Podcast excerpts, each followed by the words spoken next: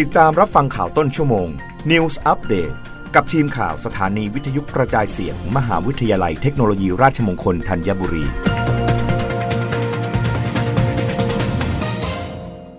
รับฟังข่าวต้นชั่วโมง โดยทีมข่าววิทยุราชมงคลธัญบุรีค่ะ กกรเตรียมทบทวนผลกระทบต้นทุนผลิตสินค้า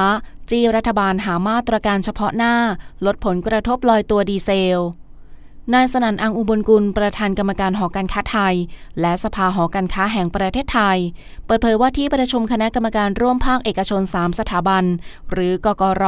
ต้นเดือนพฤษภาคมนี้จะมีการประเมินสถานการณ์ผลกระทบ ที่เกิดขึ้นจากสงคราม ระหว่างรัสเซียกับยูเครน ซึ่งจะมีผลต่อความต้องการสินค้าของโลก การผลิต และราคาน้ำมันการขนส่งโลจิสติกส์ โดยเฉพาะการลอยตัวของราคาน้ำมันดีเซล ตั้งแต่เดือนพฤษภาคมเป็นต้นไปนั้น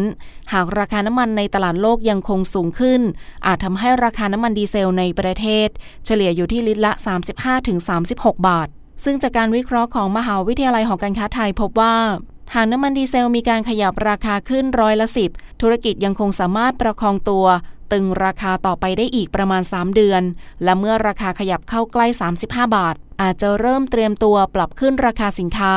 ดังนั้นภาครัฐต้องเร่งออกมาตรการเฉพาะหน้า ทั้งระยะสั้นและระยะยาวสำหรับการรับมือในสถานการณ์ครั้งนี้ นอกจากนี้ยังมีส่วนของค่ากระแสไฟฟ้า ซึ่งถือเป็นหนึ่งในต้นทุนหลักในการผลิตสินค้าและบริการของภาคเอกชน โดยผู้ประกอบการทุกขนาดได้รับผลกระทบเหมือนกัน มากบ้างน้อยบ้างแล้วแต่ปริมาณการใช้ ซึ่งในส่วนที่ไม่สามารถแบกรับภาระได้ ผู้ประกอบการอาจจำเป็นต้องปรับค่าบริการ หรือราคาสินค้า ผลักภาระไปที่ผู้บริโภคบางส่วน รับฟังข่าวครั้งต่อไปได้ในต้นชั่วโมงหน้า กับทีมข่าววิทยุราชมงคลธัญบุรีค่ะ รับฟังข่าวต้นชั่วโมง News Update ครั้งต่อไป กับทีมข่าวสถานีวิทยุกระจายเสียง มหาวิทยาลัยเทคโนโลยีราชมงคลธัญบุรี